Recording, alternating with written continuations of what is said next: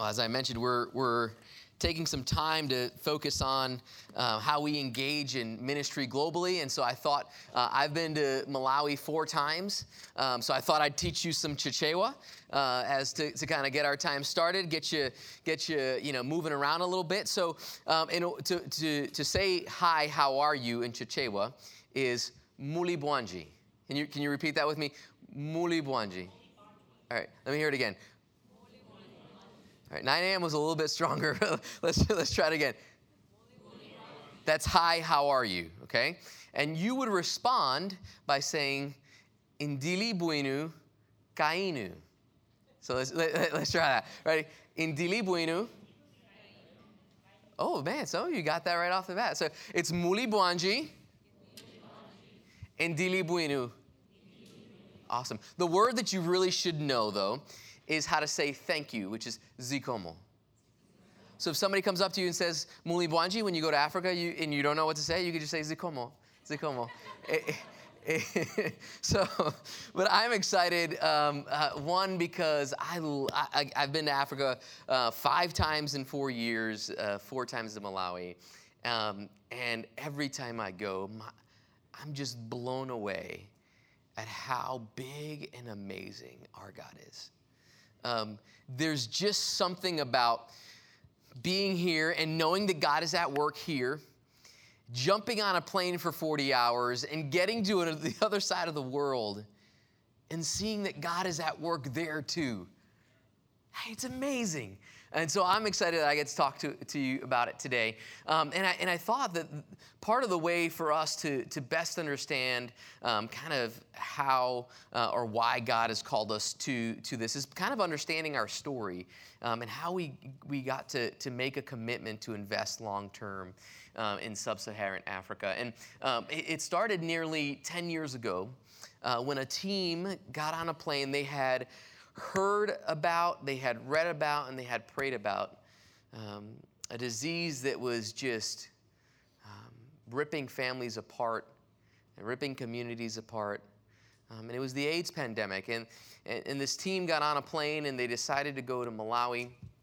Um, and when they got there, they they they met people, people just like us, um, people that that um, similar to us, but in conditions that none of us in this room will, will more than likely ever face in our lives.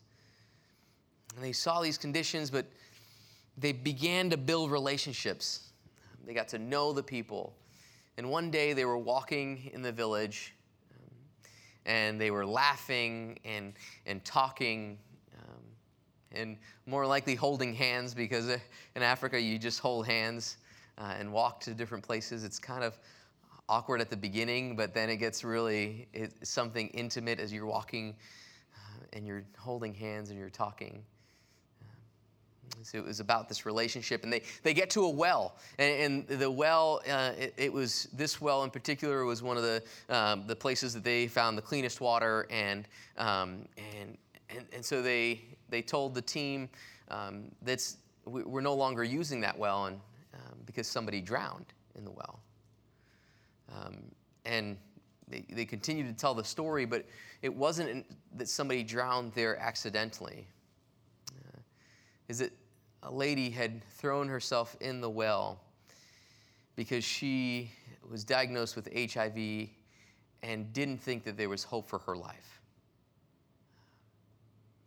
And it was at that moment that we had a decision to make. We could say, this is just how things are. This is just the way things are. Or we could say, we need to do something about this.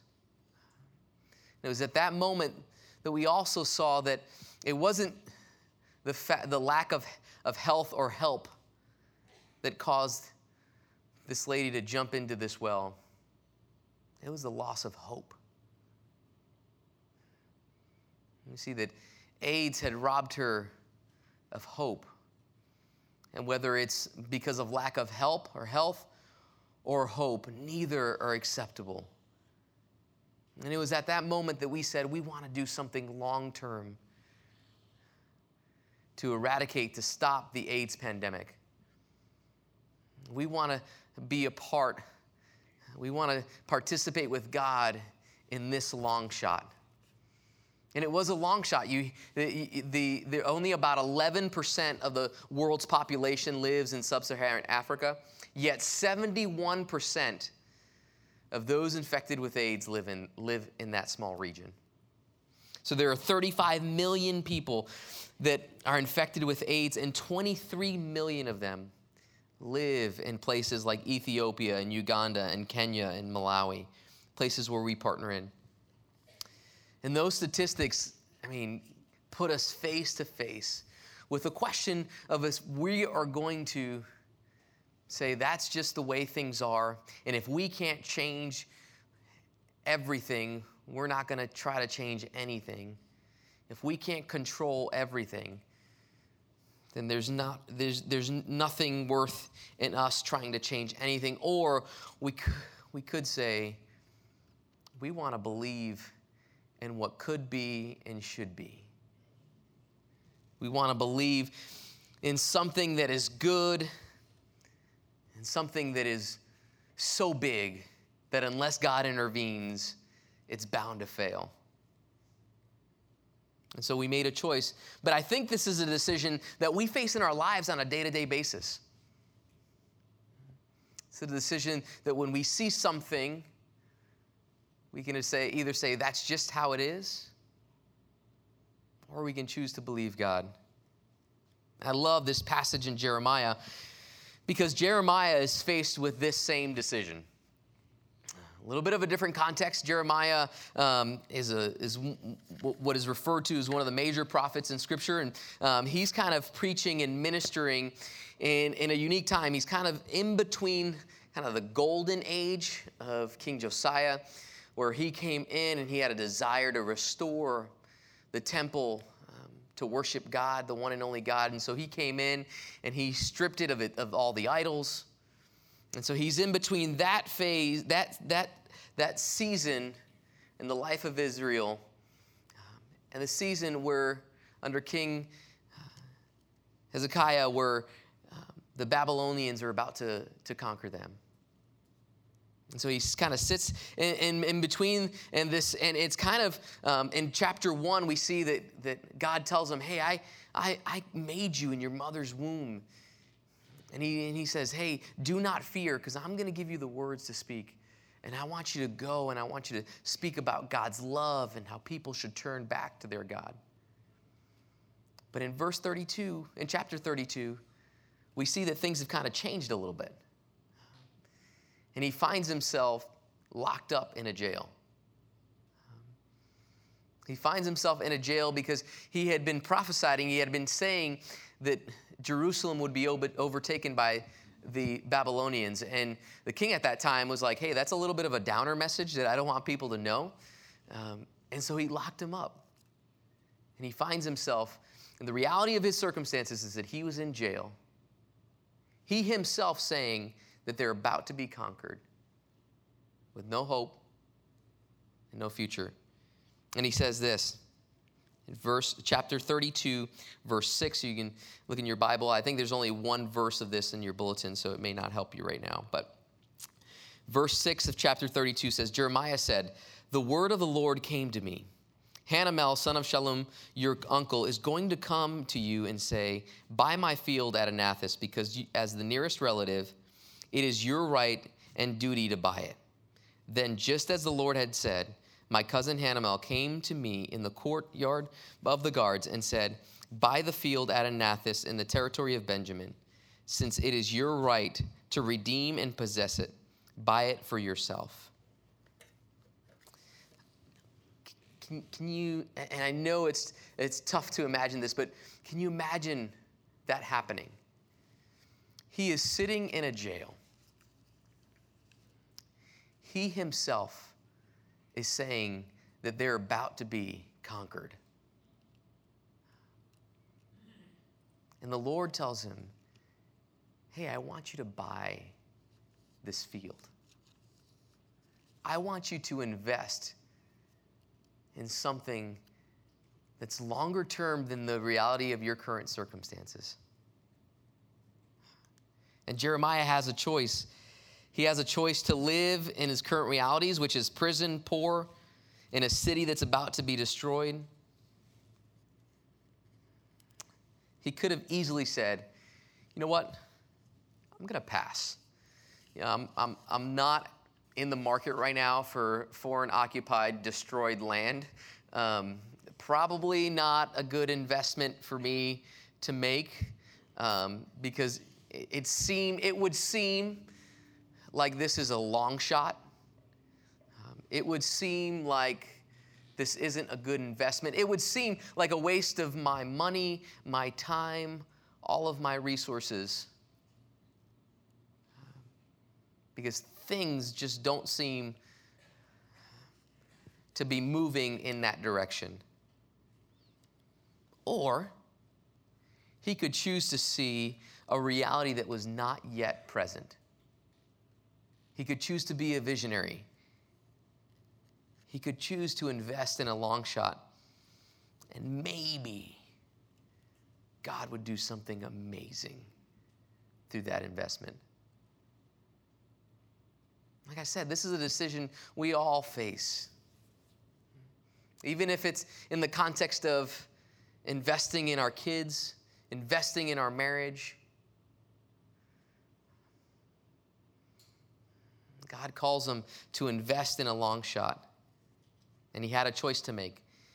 He could say, no, thanks. Or he could say, sign me up. I'm in. Verse eight continues on and says, I knew that this was the word of the Lord. So I bought the field at Anathoth from my cousin Hanamel and weighed out for him seventeen shekels of silver.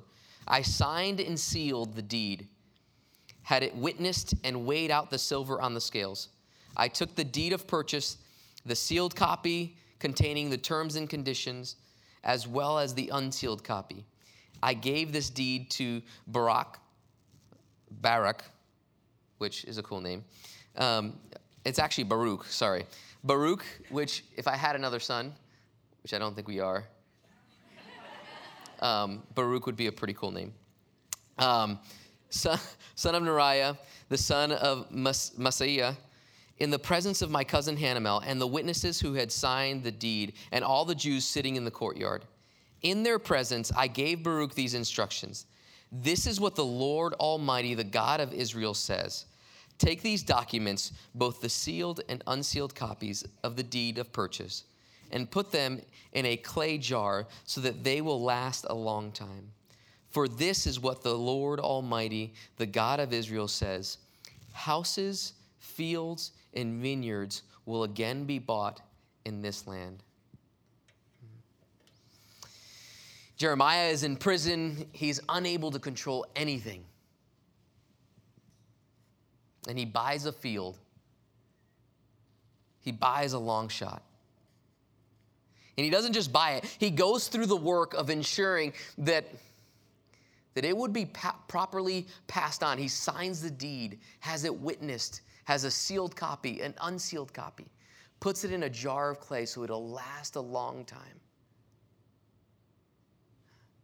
Jeremiah doesn't invest speculatively in a piece of land. He was trusting his God. He was trusting that if he invested in this, as God had told him to, God would do amazing things. Homes, vineyards, life, community would one day happen there again.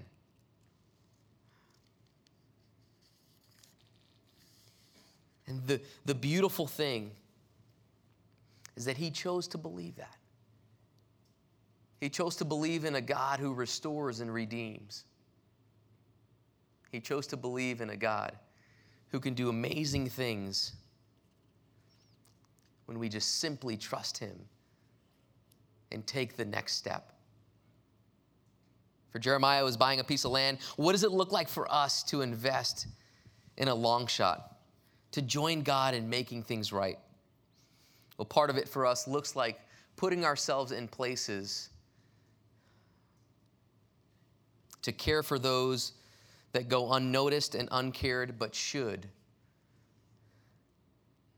And so uh, there's a, a U N report that came out that, that talked about this, and it says the immense scale of AIDS-related illness and death is weakening governance capacities for service delivery, with serious consequences on food security, economic growth, and human development.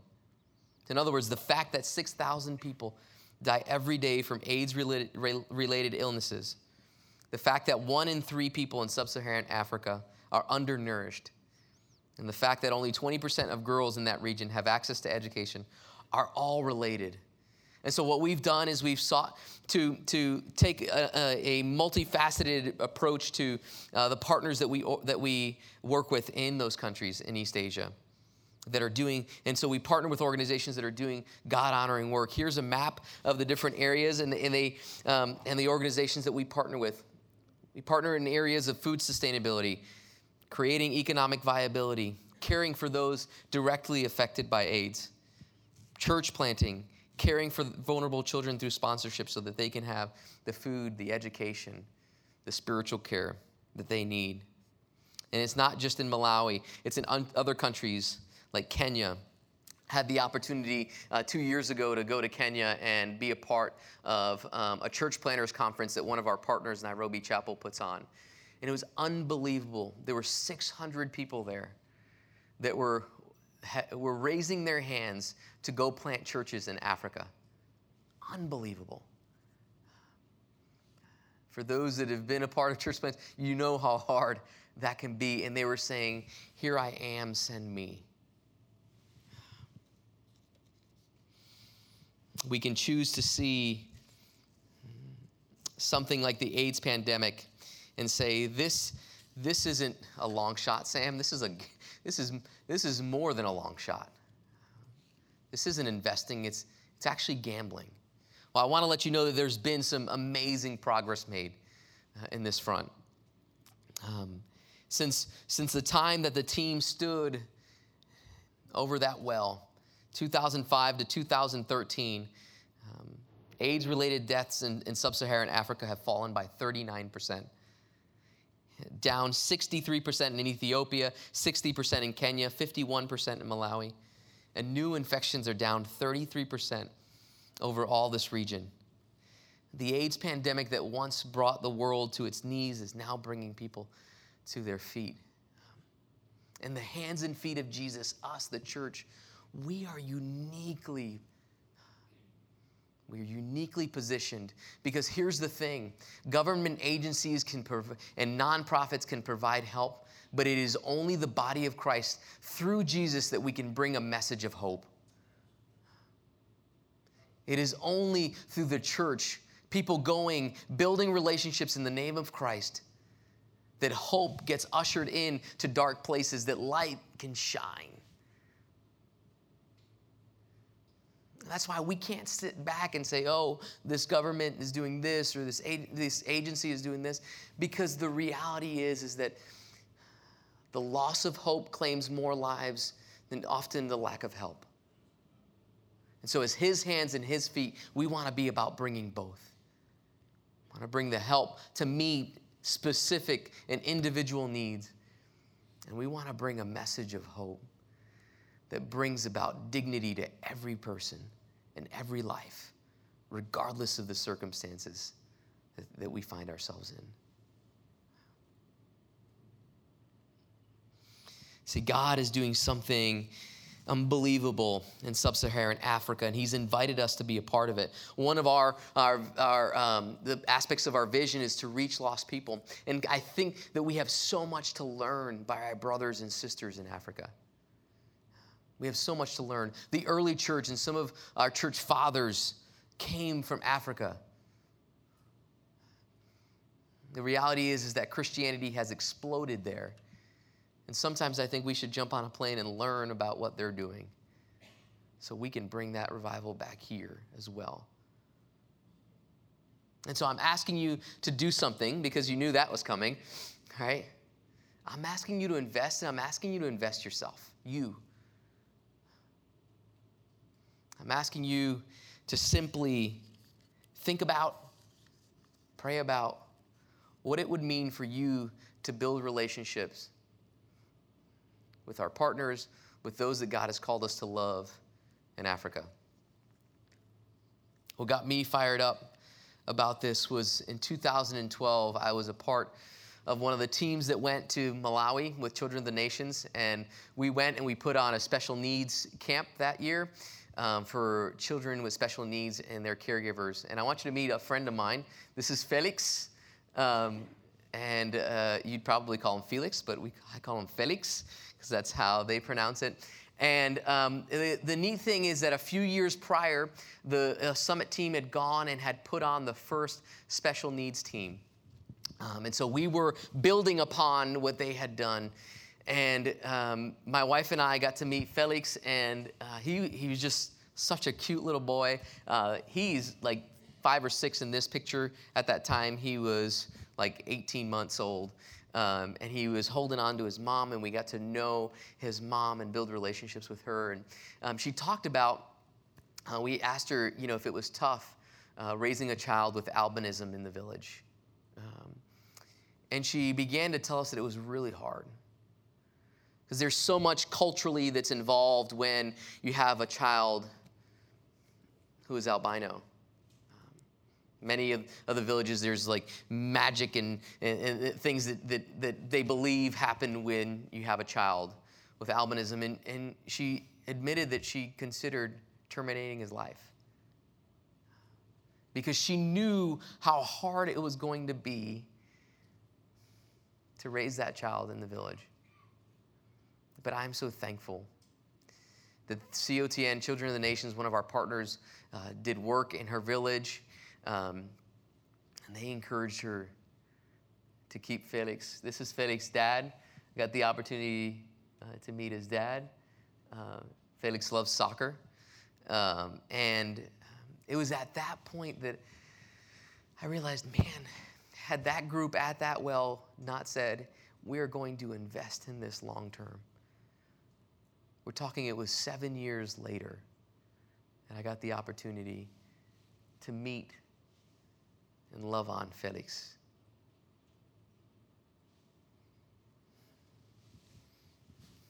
I want to be a part of what God is doing there because I don't want to hear another story about a lady in a well. I don't want to hear stories of moms who are considering terminating the life of their child because he's not quote unquote normal. We have a decision to make whether we're going to say it is okay, that's just how it is, or whether we're going to truly believe in a long shot. Since we've gone in those ten years, nearly six hundred of us, of our family here from Summit, have gone and created relationships in Africa. Nearly three hundred ch- children have been sponsored through child sponsorship in the uh, with the with the partners that we have that do child sponsorship. The neat part about this is that um, there's one village that Summit families sponsor about eighty-five percent of the kids there. Um, and when you go and you say you're from Summit Church, they're like, "Oh, Summit Church," and they take you to the to their child, and they're like, "Do you know um, Glenn?" and and I'm like, "No, Glenn is their sponsor." And, they, and I'm like, Summit's a pretty big church. And so they asked me if I know each one of their sponsors, uh, the, the, the folks that sponsor their child. But it's beautiful because I can sense that they know that we're coming back and that there's a relationship that's built there. You know what? Um, what gets me is that that day when we When that team stood at that well, um, just days prior, the team had toured a state-of-the-art facility providing care for people who have H I V AIDS, not but ten minutes away from that village. And so it was the lack of hope that that lady had when she jumped in, that her life was worth anything, that her life could have any significance or meaning, that caused her to, to jump in that well. And we, the conduits of the most transforming message to ever come to earth, the gospel. We are so uniquely gifted to be able to share that with this world. And so I want to invite you to the information meeting that's happening right after this service. It's simply taking the step. It may not be that you join one of the teams, and coming to the meeting does not in any way imply that you're going to go to one of the teams. But I just want you, I want to invite you to learn more, to learn about our partners, to be praying for those that will be going, to possibly look at sponsorship. Because like Jeremiah, we have a decision to make as individuals. We choose to see the rea- and live in our existing and current realities, or will we be a part of what God wants to do? Jamie Buckingham, an author, writes this quote. He says that dare to do something so big that unless God intervenes, it's bound to fail. Dare to do something so big that unless God intervenes, it's bound to fail. I want to invite you to dare with me and to those, with those that have gone before us.